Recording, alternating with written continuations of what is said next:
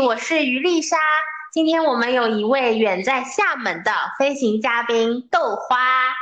女里女气，女里女气，为数不多的听众，忠实粉丝，忠实听众们，大家好。嗯，我就是这个女里女气封面。很糟糕的设计师。我是一个福建厦门人，目前呢已经赋闲了数月，有一年多的时间了。然后呢，因为长期没有收入，家有三猫，所以现在家徒四壁。目前呢，在厦门的一家社区咖啡店里面做兼职的刚入门的咖啡师，然后呢赚取微薄的收入。我这个人呢，很多事情都浅尝辄止，不求甚解，然后。有时候甚至还得过且过，是一个没有哎切一下今天的主题，我是一个没有人生规划的人，一直运气也都很好，gap 了一年多的时间，到现在还是白白胖胖的。然后呢，今天为什么邀请豆花呢？是因为我们想聊一下关于规划的话题。为什么想到要聊这个话题呢？是因为上一次我做做完那个唯一一次的心理咨询之后，我就开始思考我。的人生有多久没有一个目标了，或者说没有一个明确的规划了？然后我突然发现，好像从高考结束之后，我就没有给人生设立过什么必须要达到的目标了。然后我就在想说，嗯，那目标或者说规划这件事真的这么重要吗？这个时候我就想起了豆花，因为在我的心目中，他就是一个不怎么做规划的人，但是他活得很好，他一直活在当下。他的生活理念就很符合我最近在学习的，嗯，正念，就是说当下即是，其他的都是虚空，就是你只要关注现在当下你的感受，去专注于当下，然后呢，觉知你。身体或者心理上的一些体验就可以了，剩下的东西就是顺其自然。豆花就是 gap 了一年，应该也有自己的一些心得体会吧。嗯，可能我想听众想要了解，就是说你为什么会在一年前做出想要 gap 的这样一个决定？我当时一个很强烈的想法就是 我想休息。我我在我在确定离职之前，我其实已经挣扎了。挣扎了一年的时间，然后这一年中间，就是在挣扎的过程当中，我也尝试着就是不用放弃这份工作的办法，就是迂回了两次吧。后面发现好像还是不行，所以呢，我就想说算了，那我要先休息，因为我也不知道说那些工作一直做下去对我来说有什么意义，我已经没有那个动力了。那没有动力的时候再继续做那个事情是非常痛苦的。所以我就觉得说，那那我都已经工作那么多年了，然后刚好前司呢就离职的话会有一笔的期权收入，所以我就很心安理得的就休息了。那你在选择 gap 的时候，你有没有自己掐指算过？就是说我现在的大概一个积蓄水平可以允许自己，比如说休息多久，会有这样的一个计算吗？有一个非常模糊的。就是看一下自己之前每个月的那个月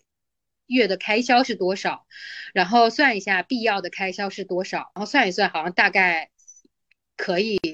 过还蛮长的一段时间，起码是一年以上。就是想说，哎，那有一年就够了，起码，然后后面再说吧，就。嗯，主要是因为从上海回到厦门，其实本来开销方面，我觉得就会降低蛮多的。我不是前段时间刚好去上海嘛，就是啊，我就是看到那么 fancy 的人，哦，我也想要那双鞋子啊，我也想要那个首饰，我也想要那件衣服，就有一种走进那个淘宝淘宝的感觉。然后回了厦门之后呢，厦门还是稍微比较土气一点，然后再加上就是。物价还有房价也房租也没那么贵，所以就开销也比较少，没有那么多工作上的社交之后，很多的以前的消费需求也会变少。再加上我觉得以前很多消费也是出于就是一种压力的排遣，而且也会有一种错觉，就是好像我买了花钱买这个东西之后，我就可以有那样的效果。然后回到厦门之后，我在这个地方会比较安心。比较安心之后呢，就好像也不需要那么多的东西来制造一些这种所谓的幻觉了。在你 gap 之前的大概三十年的人生当中，你是一个喜欢给自己做规划的人吗？我今天走在路上看你的问题的时候，我也在想这个问题，就是嗯，好像我们在高考之前，我们都不需要给自己做什么规划，哎，目标很明确的，就是我要上小学、上初中，啊，上好的初中、上好的高中，然后上好的大学。然后尽管后面也都没有上好的高中，上好的大学，但是就是起码这是很固定的，你好像必须去走这些路。然后大学之后呢，也稀里糊涂的，所以导致我大学稀里糊涂的报了一个专业，然后稀里糊涂的毕了业，所以就好像很混沌的过完了我的大学。然后过完大学之后，又走上了大家觉得你你必须要走的路，就是你一定得工作嘛。然后一定得工作，一定得赚钱。那我我当时能看到的，其实就只是上班这一条路。像我们这边很多人可能自己毕业之后，他会去做生意，但是我我们家没有这个条件，然后我也好像不想去做生意，所以呢就上班了嘛。对，所以我好像一直都没有做过什么，就是人生规划、职业规划。我第一次比较印象比较深的就是“规划”这个词，应该就是出现在面试的时候，HR 问我，然后把我问懵了。然后后面就回去网上搜索，就是面对这种问题，我应该怎么回答？哎，就是你就学会了我怎么去回答，就相当于你学会了考试。但是你学会了这些之后，没有去往里面走，去想说，我为什么需要这样做？然后我也就是依葫芦画瓢，然后啊一瓢哎一瓢画葫芦，怎么说来着？依葫芦画瓢没错。然后呢，嗯，就这样糊里糊涂的。过了我的三十岁，就好像很多人给我的反馈就是，好像他们到了快三十岁的时候，我开始思考这些就是虚无缥缈的问题，就是我现在的生活是我想要的吗？我在干嘛？就是会开始思考这些问题。嗯，好多人都这样。对，然后我也开始思考了，我而且那种思考是就在混沌，就像相当于在沼沼泽中一样，就很痛苦。你想。挣脱，但是你挣脱不了，你不知道为什么，就是不知道什么在束缚着你，你不知道你痛苦在为什么，就是工作完之后回到家特别的累，然后开始哭，哭完之后想啊为什么哭？对你不知道，然后呢，工作到一定程度觉得有瓶颈了，就是感觉哇，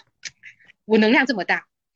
这个小小的井没有办法再放我这这这么这么大的一个水水量了，所以我就想啊往外面去走走，所以我去了上海。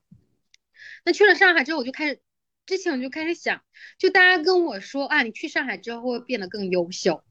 就是会有非常多更大的公司，你可以镀金。然后我那时候在想，啊，就这个优秀好像是没有天花板的。我说那它的边界在哪里呀？我当时就抱着这样一个疑问到了上海，然后到了上海之后发现，哇，所有人都好像好优秀哦，然后他们好像都是特别会做规划的人。然后我就开始非常的痛苦，再加上工作的强度也很大，然后环境各方面也都是新的，跟我之前待的地方完全不一样。然后我那时候就开始陷入了陷入了抑郁当中，那种抑郁当中跟我的那种混沌的痛苦还不一样，那种抑郁就是灰色的，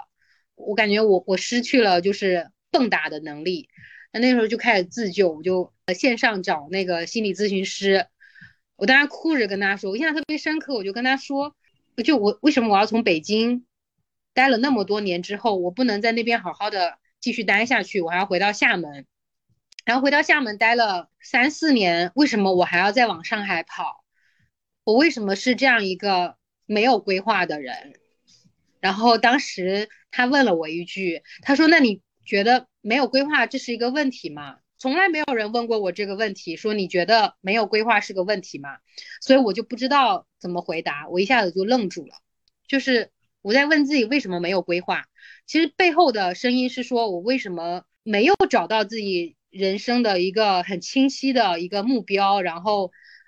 为之努力，然后像很多人一样就是往前冲。比如说很多人的目标就是我这辈子要买一套房子，那我就每个月我就。有规划的去花钱，然后要么就是我要找到一个我我什么我的爱人，要么就是找到我要去什么环游世界，就为什么我我是没有任何任何这种目标的人，就背后其实是这样一个需求，然后再再往深了的想，就是怎么没有找到自己一个就是存在的动力，是没有一个自己很恒定的一个力量，恒定的一个状态。我我觉得我跟你很像的一点是，我也没有什么目标感，我就是属于那一种体验型的。嗯，选手就是我在一份工作里面，可能，呃，目标也是有，但是相对来说，我觉得过程当中的这个体验感非常重要。就要是每天能给我一些比较好的反馈，让我觉得啊，我每一天都有在输出我的一些价值，就是有我一些存在意义的这样的一份工作，才是比较能让我觉得满意的。我今天特地去查了一下规划什么意思，长期的、长远的目标，去制定一个。呃，行动的一个方案。哎，那我问你啊，像我这种，就虽然我不做长期的规划，但是比如说未来几天的规划，我是会做的。就比如说这周里面我必须要完成什么事情，而且其实啊，我就是我是一个脾气很急的人。就你应该能感觉到吧，反正我是一个脾气很急的人，所以我是很惜我自己的时间的。所以如果我自己安排，就是有一些东西，我觉得它的顺序，比如说是有一个最优方案的，我就一定会按照那个优先级去做的。所以说没有规划的时候，我们是在说什么？就是没有规划，可能指的就是一个很长期的一个人生目标跟计划。那我觉得大部分人就是对于他每天要干些什么。他心里都有点数的，每个人每天或者每周，呃，或者每个月，或者半年，他可能都有自己一些想要去做的事情，只是说可能清晰或者模糊。嗯，我今天也在想说，我想，哎，我是一个没有规划的人吗？我想想，我可能只是没有一个长远的人生规划跟职场规划。我不喜欢做这种东西，我觉得好像，我觉得人生没有办法规划。当时在我刚毕业的时候就跟我说职场规划，我觉得这是个屁，就是，呃，因为我们从小教育的原因，我不知道我喜欢什么呀，所以我需要去摸索呀。但是我觉得好像不太允许，就是你有一个不确定的东西，大家就觉得你好像不靠谱。就你说你要去探索自己喜欢的，然后事情，那时候应该很多人都觉得，哎呀，这个年轻人不靠谱、不稳定吧。然后我们可能也怕别人。不稳定、不靠谱，所以我们会编出来一套东西，可能也不接受自己就是是一个没有呃人生目标的人。然后这种不接受，我觉得很多时候主要也是害怕外界的一些评价吧。而且那个，我觉得就是规划，其实也是基于你现在就我们现在，比即便即便说我们有我们是会做人生规划或者什么职场规划的。但我觉得它也一定是要基于你当下的一个需求，而且它也只能是你站在现在这个地方去看未来，你没有办法往前走去看到未来，所以导致这个规划它一定是需要调整的。嗯，对，我觉得更重要的是说，你真的如果有做规划的习惯的话，那你要有能够接受这个规划，它随时会调整、会变动。的这种可能需要有这种韧韧性在，我觉得这个事情就是规划这个事情，在疫情发生之后啊，它其实变得更加的更加的难控制。因为我觉得疫情期间真的是，呃，都别说规划了，可能计划都很难做。就是眼门前的这几天，我都不知道接下来哪一天自己可能就没有办法出门。所以这也逼迫，就是我们去反思，是说啊，做规划这个东西，到底怎么样做它才是一个有效的规划？因为我觉得像我们小时候，比如说读书的时候，为什么规划？我觉得是容易去落实的，是因为你都知道你要看哪些书。背哪些课文，背哪些单词，总共的总量它在那里是肯定不变的，所以你就可以把它量化完，比如说分到每一天我要做哪些事情。但是到真实的这踏入社会之后，很多的这些就是可变的因素就变得非常非常非常多了，再加上还会有这种黑天鹅事情的发生，所以我现在觉得说，可能相较于做规划，可能更重要的是，可能你要给自己。嗯，制定一些你做事的一些准则，我觉得可能会更有用一些。就是说，这个准则它是可以应用到各种不同的情形下去的啊。比如说，我爸常常教我的说，就是说啊，你你你那个做事情就是要尽最大的努力，但是要做最坏的打算。对我来说，我觉得这个就是一种准则，它它可以适用于任何的情况，就是不管什么事情发生了，你只要想起这句话，你就知道说，那我就尽我当下能做的最最好，对吧？但结果怎么样？结果来了，你就是顺其自然，你只能接纳它。我觉得其实先说回本来那个，就是做不做规划重要吗？我觉得因自己不同的情况状态而异，然后也因人而异，这是一句正确的废话。就是你你要做规划的话，那你要做好，就是你刚刚说的，就是做最最大的努力，然后做最坏的打算。就是万一这个规划它需要调整，你要能够接受它需要调整，而不是说为什么，呃，为什么外外界要为难我这个规划，不让我这个规划按照我本来的那个设定继续下去？就是你得有这种心理弹性。然后如果你不做规划的话，那你得接受，就是更多不确定的事情来影响你，然后也有非常多社会的身边的亲友的一些评价，你能不能抵挡住这些不确定跟评价？你得清楚自己适合什么样的路，然后做走哪一条路，然后清楚自己是什么样的人。我觉得是这样子，然后接接受自己是什么样的人。我我 gap 这一年没有规划，每个人都在问我说：“那你离职完之后你打算做什么？”我说：“休息，画画，看书，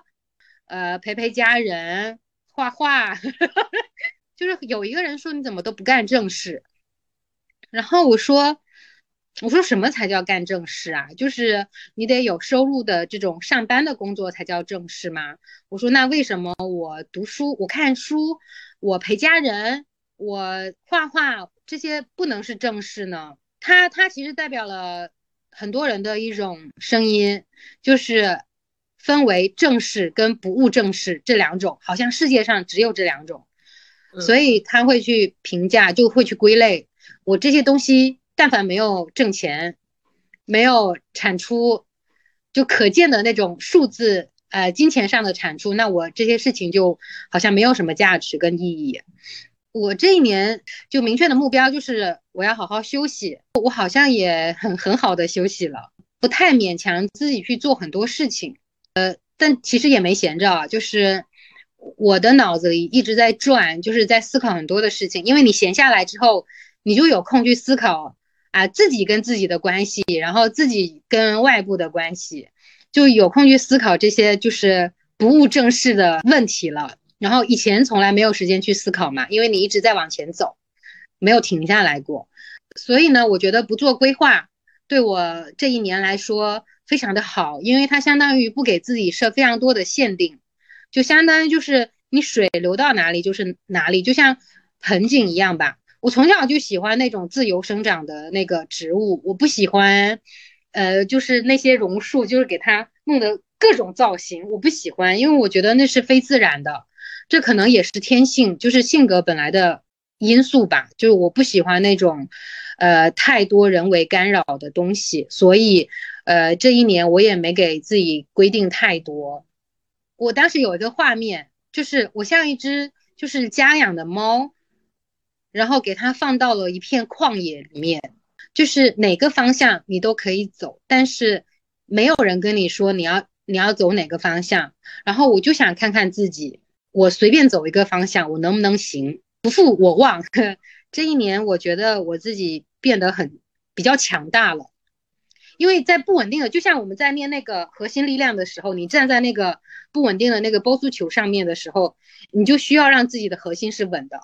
嗯。对，你在不稳定的当中，你需要让自己更稳，找自己核心的力量。对我，觉得就是一种这种状态。就即便我真的这一年做了规划之后，我会失去一些什么东西吗？我觉得也不会。就是因为如果你有觉知的去做一些规划的话，它其实可能叫的是一种取舍。就现在我走这条路，然后那边是有美景的，就可想而知，别的路上肯定有美景，一定会有美景，只要你发现。但是呢，那我就是得走这条路，我只能说我这条路上我去发现这条路上的美景，那别的路有美景，那就先不要管它了，因为没有办法看那么多。我以前也也有一种阶段，就是我想做很多的事情，想打很多的勾，感觉这也是一种满足感。然后我最近经常有一个模糊的感受，就是想找一些就是很稳定的恒定的东西，然后再往深入往深里面再去了解，好像比较抽象哈。因为我现在这个想法也比较模糊。刚开始 gap 就是刚你这只家猫刚被放出来，放到这个旷野当中，还没有做任何一条路的选择的时候，你其实是一个完全打开的状态。就这个时候，你其实是不给自己设任何限。就在你比如说接触咖啡师之前，因为其实我觉得，呃，开始做咖啡师的这个起因，我觉得你也可以分享一下，因为其实是很偶然的嘛。就是其实，在那个 moment，其实你是没有规划，但你只是打开了自己，任何人来。接近你的时候，你都以一种比较开放的心态去跟他接触，然后接触着接触着，你才有其中那么一条路，可能是相对来说比较吸引你才去走进去的。你这个问题提的很好，我想一下啊，对我当时刚呃要踏入旷野的时候，我给自己一个非常好的话，一个场景啊，就是我要每天画画，我要很深入的学习画画。然后好像也没有人认真在画画，然后后面我在总结，就是 那个画画所谓的规划，就是 我要我要达到什么样一个程度，那个可能是我当时的一个骗自己的一个方式，就是嗯，因为你要你要进入到完全就是没有依托的一个地方，你可能 需要先骗骗自己，你才有勇气踏进去。我要有目标，我就我就往着那条。那条大概的方向去走了，但我没有方向，我就随便挑了一条路。那挑了一条路，就这怎么挑一条路呢？就比如说，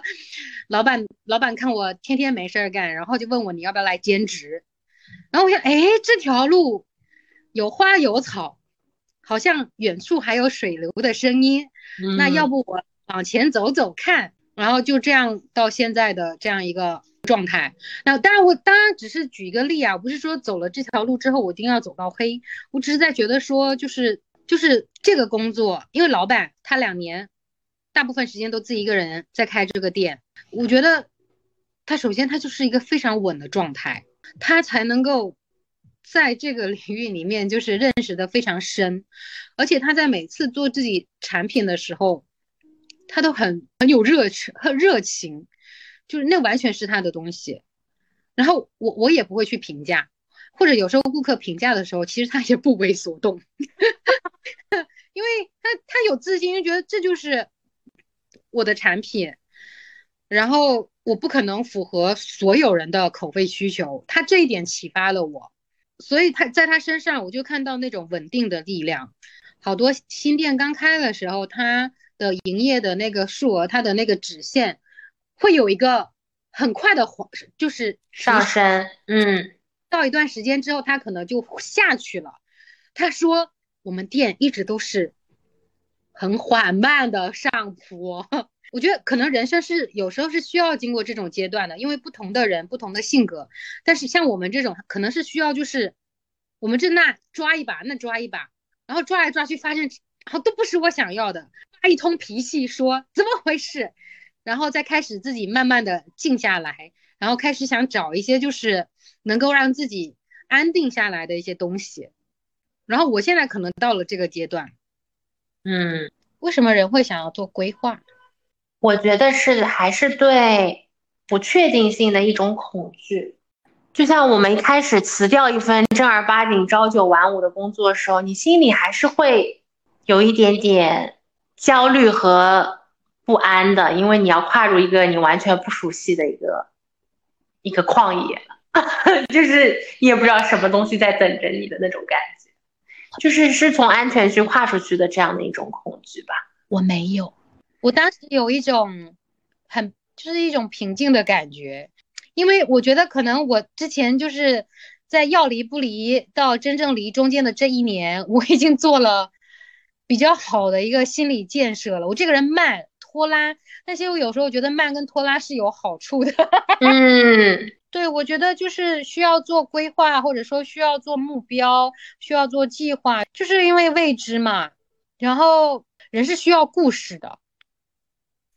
我觉得与其说规划，可能规划是类似于一种故事吧，就跟自己说一个未来的故事。那其实是合理化自己当下做的一些选择，或者说是决定。对对，然后有可能后面你再看现在的自己，发现说，哎，其实当时未必完全是因为这样，但是也没什么问题。我觉得这可能就是，嗯，就是人性吧。那那所以人就需要有一种，就是很可见的、很确定的东西，来去说服自己跟外界。那那规划可能也是，因为规划你可以把它成文，就写着我未来五年规划做成一个 PPT 啊，我要干嘛要干嘛，它是可见的。然后它反过来，你用未来来指导你现在的行动。嗯，对，本质上我觉得还是因为出于对未来的恐惧吧，所以它需要有一些很明确的、很很很很确定的东西。就像人为什么需要有。神明的信仰嘛，那有些人他要相信科学，有些人相信神明。那那那次我们搬家的时候，我们请了那个外婆请了师傅过来做一些仪式，然后他就敲这敲那，然后说这个要这样，那个要那样。然后当时说那个什么屋顶，呃，顶楼要再弄大概一米多的围栏。我说为什么？他不然会漏财。然后后面又再说了一个什么问题？我说为什么？他说这个东西没有为什么。我当时意识到，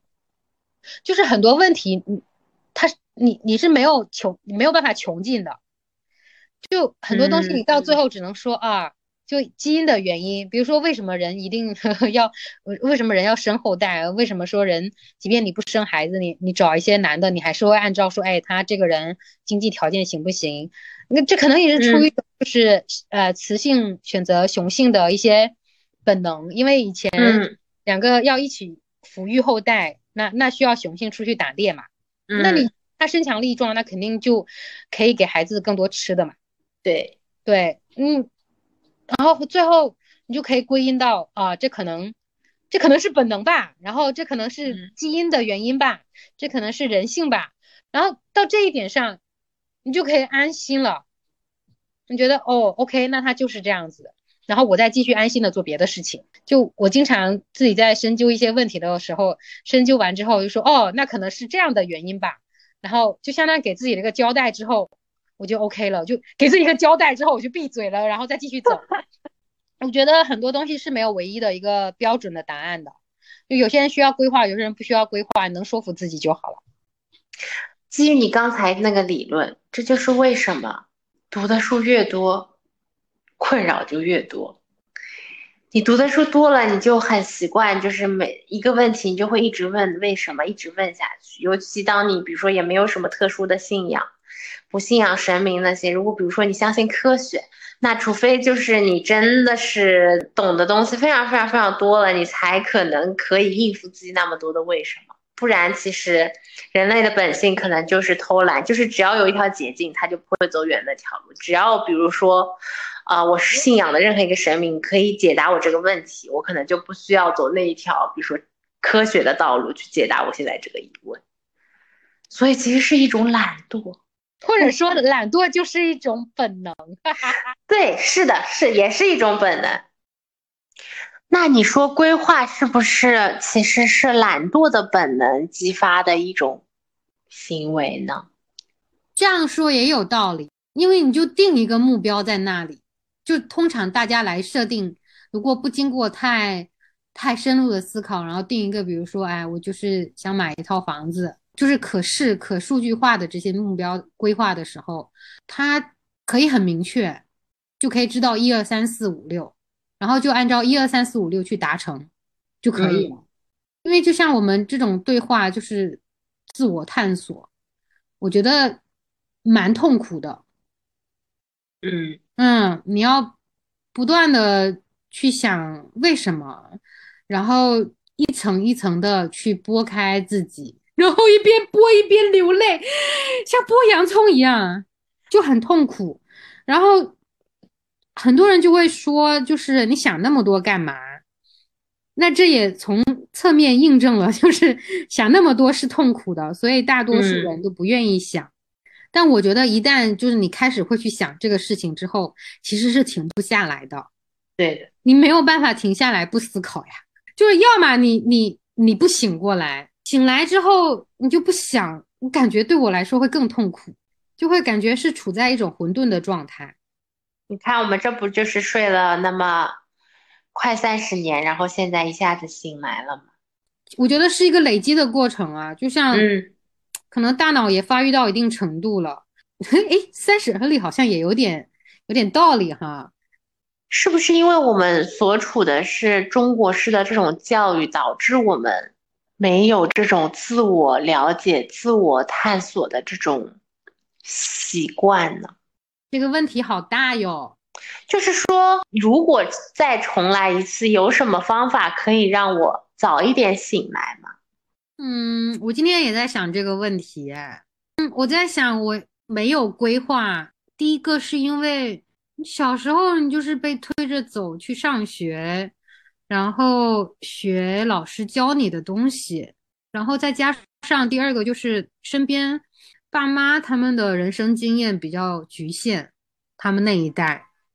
但你爸妈又跟我的爸妈不一样，就反正我的状况是这样子，爸妈没空管我，他们也没有这种更丰富的人生经验给我给我一些什么指导，所以我就像大多数的孩子一样。哎，那其实他们不给你指导，嗯，这件事情有利有弊。就比如说。他们如果我不给你太多的条条框框，你是不是就在小时候有更多的可能性去自己探索呢？就比如说，你是什么时候发现啊，你很喜欢画画这件事情？最惨的是不给你指导，但是还管你。比如说，我小时候喜欢画画，然后再加上那时候开始就是性意识的崛起嘛，那时候看那个美少女战士，然后我我看漫画的。还看那个什么什么福星小子，里面也有会有一些那种呃裸体，但其实没有很明显。你看日本漫画，他们就不会画的很很细节啊。但是我那时候对就是男女的身体已经开始好奇了，我就自己会画故事，还会自己编歌词。然后有一次我记得很清楚，我画了一幅就是男女躺在床上的画。被我妈妈发现了，我妈就骂我，我记得很严重，我都跪下跟我妈妈道歉啊。嗯，天呐，有影响到你现在对性的一些认知吗？倒没有，我觉得我比较 顽强。小时候看书，你刚刚说嘛，你说看书看得多会困扰，但我觉得正是因为我小时候爱看书，就是自己一个人爱看书，所以导致。我虽然受爸妈的影响，但是尚存一点 自己真实的自己的性子，然后偶尔他就会在你的体内冒一冒，冒一冒。嗯，虽然说这个冒冒冒经常又被打压下去，但是他一直没有沉寂，嗯，这个火没有熄灭。对，所以就经常就其实一直拧巴的活着，所以爸妈的教育很很重要。然后我我这一年也也度过了那种就是怪爸妈的那个阶段，嗯，对，就开始课题分离了嘛，就觉得 OK，那那前面前面那确实小朋友没有什么力量，那受到养育者的影响，那这也没办法。那后面我自己长大，自己有力量了，我可以自己决定自己的方向。那我我我没有什么要怪我爸妈的。对，那你那你觉得你为什么是就是没有做规划？我不知道呀。对，那我没有什么可以怪罪我原生家庭的，所以为什么呢？我也那再反过来，有没有可能不做规划才是人的本能，才是人性？做规划本身它是，你说做规划是什么时候开始的？我感觉像是，就是很很精确的、很严密的那种规划。我觉得应该是工业时代开始的，因为它需要让工人的工作更加有条理。对，你在农业社会的时候，其实它是跟着大自然的节律走的。嗯，对，所以人的力量是跟着自然是自然的这个节奏搭配着来的。一方面有自己的能量，一方面不会觉得就是我人定胜天，他是嗯，带着一种尊位，就是敬畏心在。然后自己的个体又不会那么膨胀。然后到了工业时代之后，可可能开始要超越一些自然的力量之后，开始会觉得说我很厉害，我有这个能力，我要做到什么样的程度？原始社会哪有什么规划？这个男男女女，我每天还能规划，我今天要打一只兔子，明天要打一个老虎吗？不行的呀，我出去就是看到什么，今天能打到什么，我就打什么回家了。对呀，对呀。然后以前农民他做一年的规划，他其实就是在做一些，就农民在想了，我秋收嘛，对不对？然后我春天要播种播种嘛，对不对？然后冬天要干嘛嘛？他嗯他这些都是跟着季节的节奏来的。嗯，看天吃饭的，嗯。对，这么说的话，其实人本来就应该是有非常强的适应能力的，所以是不需要规划的，对吧？对对，这是 完全合理化了自己的行为，不做规划，完全是天性。这故事圆回来了。对，就是有没有可能我们瞎说，不做规划其实才是本，就是才是一种人性。然后开始需要做规划，是进入这种理性社会之后他的一个要求。嗯对，因为我们要符合这个制度的运转，所以需要，特别是工业时代，它讲究的是高效、对精细化管理。对的，对，所以他不希望你有太多发散性的行为，他就希望你有一个既定的轨道。人生规划这词语从什么时候塞到我们脑袋里面的呀？可能从可能从高考选专业的时候开始，我感嗯觉是那一个 moment，、或者说是文理分科，就是那一个 moment 你做的一个决定就开始影响你未来可能很多年的一个方向了。嗯当它变得二元，或者是嗯，就是说你一定要选择某一条路的时候，它其实对你未来的生活，你觉得是造成影响，所以导致你在选专业的时候，你必须要强迫自己说啊，我要有一个规划了。我以后想嗯从事什么职业，反推过来，我现在这个志愿要怎么填？嗯，所以其实教育对我们来说影响非常大，然后以对。及这个教育它造成的这种社会的主流的方向，对我们的影响也很大。所以，即便你看你的爸妈，他们没有太限定你，但你依然会觉得自己需要有规划，就因为大家觉得这个社会觉得你需要，就觉得你一定要有一个规划，就像就像觉得你需要结婚生子一样嘛。而且因为就是这样的一个教育的路径，就导致你如果不做规划，或者说你中途要改变你的一个规划的方向，就是比如说半路出家，再去换一条全新的路去走，你要付出的代价非常的大，嗯，，对非常的大。容容错率就是这个容错包容度很低，是的，嗯，所以我们就不敢，对，它都一环扣着一环，所以你但凡有一环你掉链子了。嗯，你感觉你后面的多米诺骨牌就啪全撒了，就是就有这样的一种感觉。我们现在会在讨论要不要需不需要有规划，这本身就是一个是不是一个社会学命社会学的一个一个是社会学还是哲学？哎，everything 的终终点都是哲学，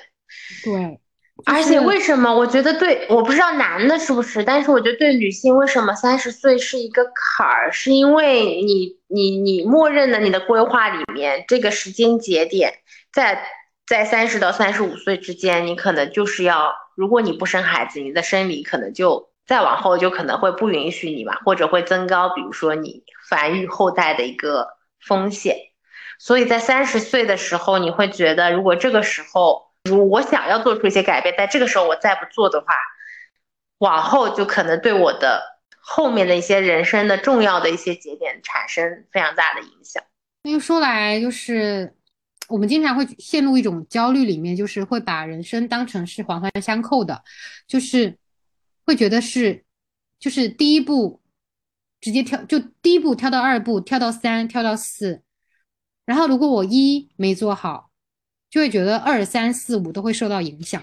对，它是个线性思维。对，所以反推过来，其实我们的教育模式应该是发散型的、多点开花的。就可能我从小到大，我就是面前就有很多的可能性，我都去发展发展它。就哪怕其中的一条路死掉了，我还有其他很多条路可以继续去发展，这是比较可能是比较好的一个教育方式。所以，我。那个，我当然前段时间不是在读那个教资嘛？哦，不好意思，我都不及格，都不及格。然后里面其实啊，理论上都非常的理想嘛，就是说，就是老师要尊重学生个体的发展，然后要培养他们多方面的兴趣，理论上都说的很好。但是如果就是还是以高考这个作为单一目的的话，那还是很难呀。比如说。就是我考不上大学，考不上高中，那我可以去读职职业技校。那那如果我不受歧视的话，我依然可以养活自己的话，我觉得这也没问题。但是问题现在是，就是你要是去读一个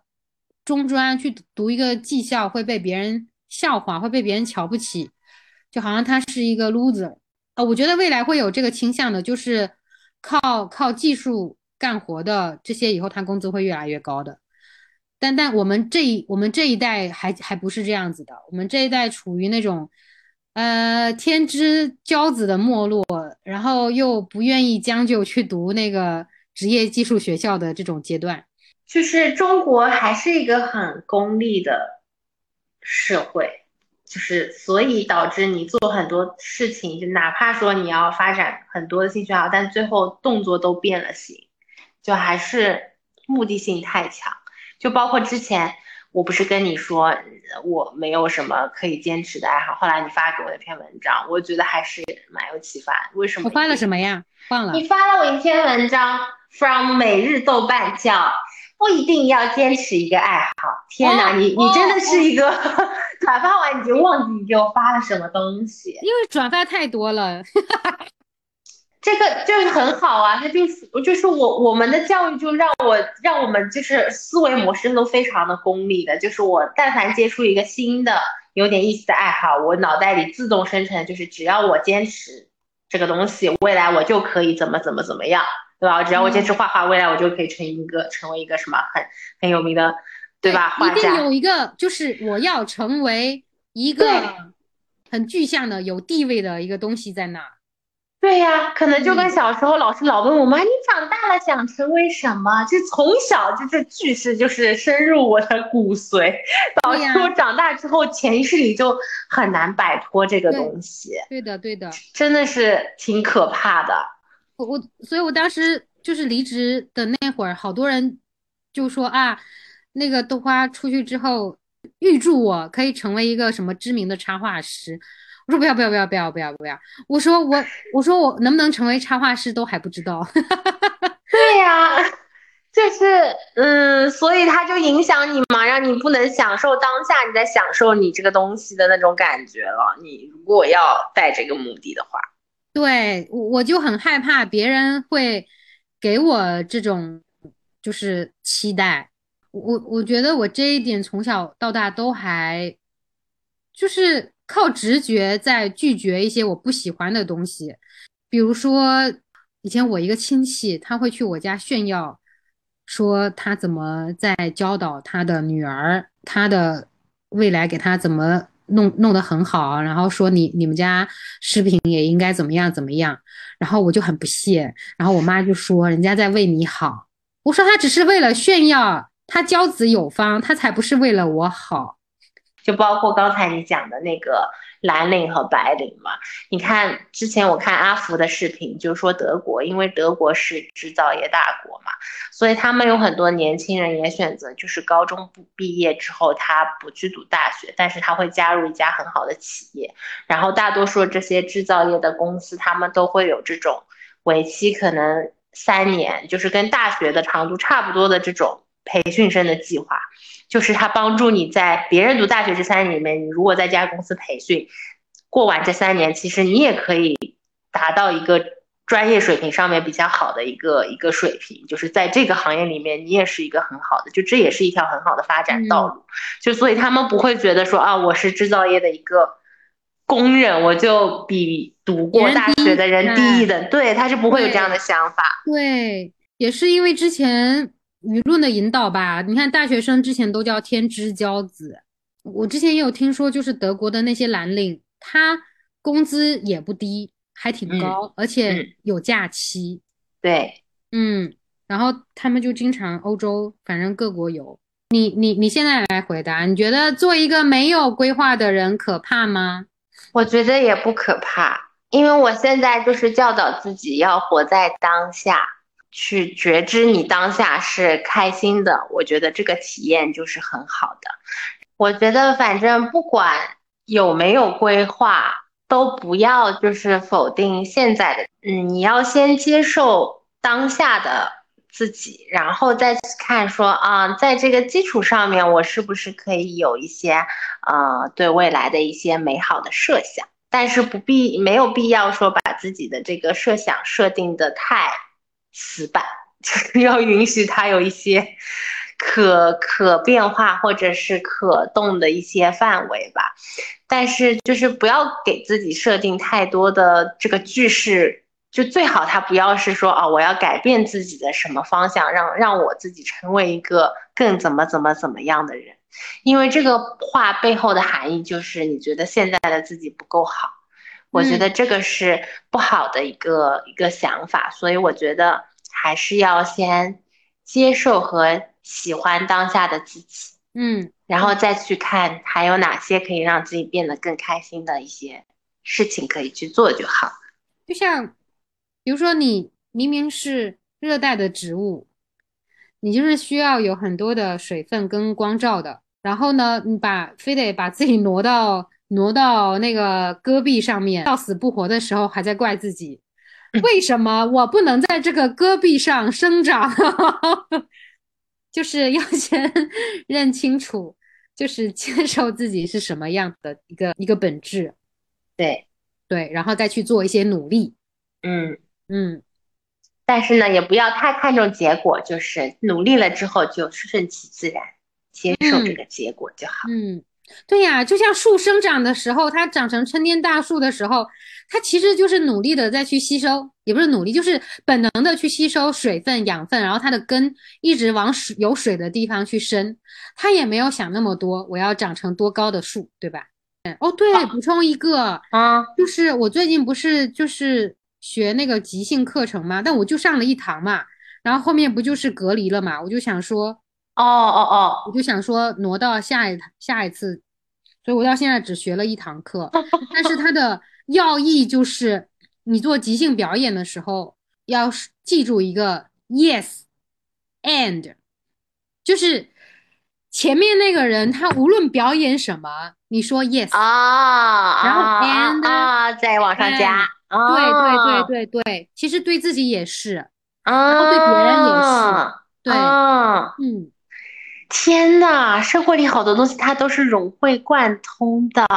对，越活越通透了。对你，你你会遇到你应该遇到的东西。嗯嗯，没有什么路是白走的。对，顺着自己生命的力量，生命之流。我经常觉得，我经常觉得，人人应该像水一样，或者说，我觉得自己是像水一样，嗯，就是它不是可以定型的。或者说它可以定型，但是这不是它永恒的状态，它是流动的。嗯嗯，它在水库里面是水库的样子，它在杯子里是杯子的样子。嗯，但它最终会流向大海，会蒸发在就是空气中，它是各种各样的形态。嗯嗯，它不应该被限定，而且我觉得人也限定不了水，就是像像水。就比如说你你发大洪水的时候，你那个那个那个堤坝也挡不了它。嗯，对，嗯，所以顺着自己生命之力，会遇到你应该遇到的东西。Namaste，Namaste。那今天就聊到这里啦，谢谢大家。快跟听众朋友们说拜拜，快跟听众朋友说拜拜。哦，拜拜我希望希望这个节目以后能火。好的，嗯，会努力的啊，加油，加油加油！需要大家的支持。希望当你这一期的时候，已经有可以突破一百个人了，现在是五十六个人，五十六个订阅者，你有信心吗？这周还有一期，前面那一期也很精彩的，下一周就是你这一期。啊，对，那我顺便问你一下，嗯，呃，你自己做这个播客的发心是什么？发心其实就是找人聊聊天，而且我觉得聊天这个东西是真的蛮有帮助的，对我嗯对那个聊天的对象都有帮助。就你听了跟谁聊。嗯，对，就是有一些是呃，我启发别人，比如说像那个之前冥想那一期，有一嗯些就是别人启发我，比如说你这一期，真但会讲。啊，真的，真的，真的，所以 anyway 就是都是对双方都有一定的嗯帮助的，我觉得这个天聊的，就是哪怕是很熟很熟的朋友，你看认识十几年朋友，但其实有一些话题我们就从来没有深入聊过，如果没有这个播客的话，就是聊完这个播客，甚至这个关系会更进一步。就变得嗯更好、更牢固，我觉得就很好啊。剩下的他能不能火或怎么样，就顺其自然，反正也不是我刚最初刚也是开玩笑说，希望他能火。我希望他自由生长。是，嗯，嗯，我们可能几十年后自己再打开这个 对话，想说什么呀？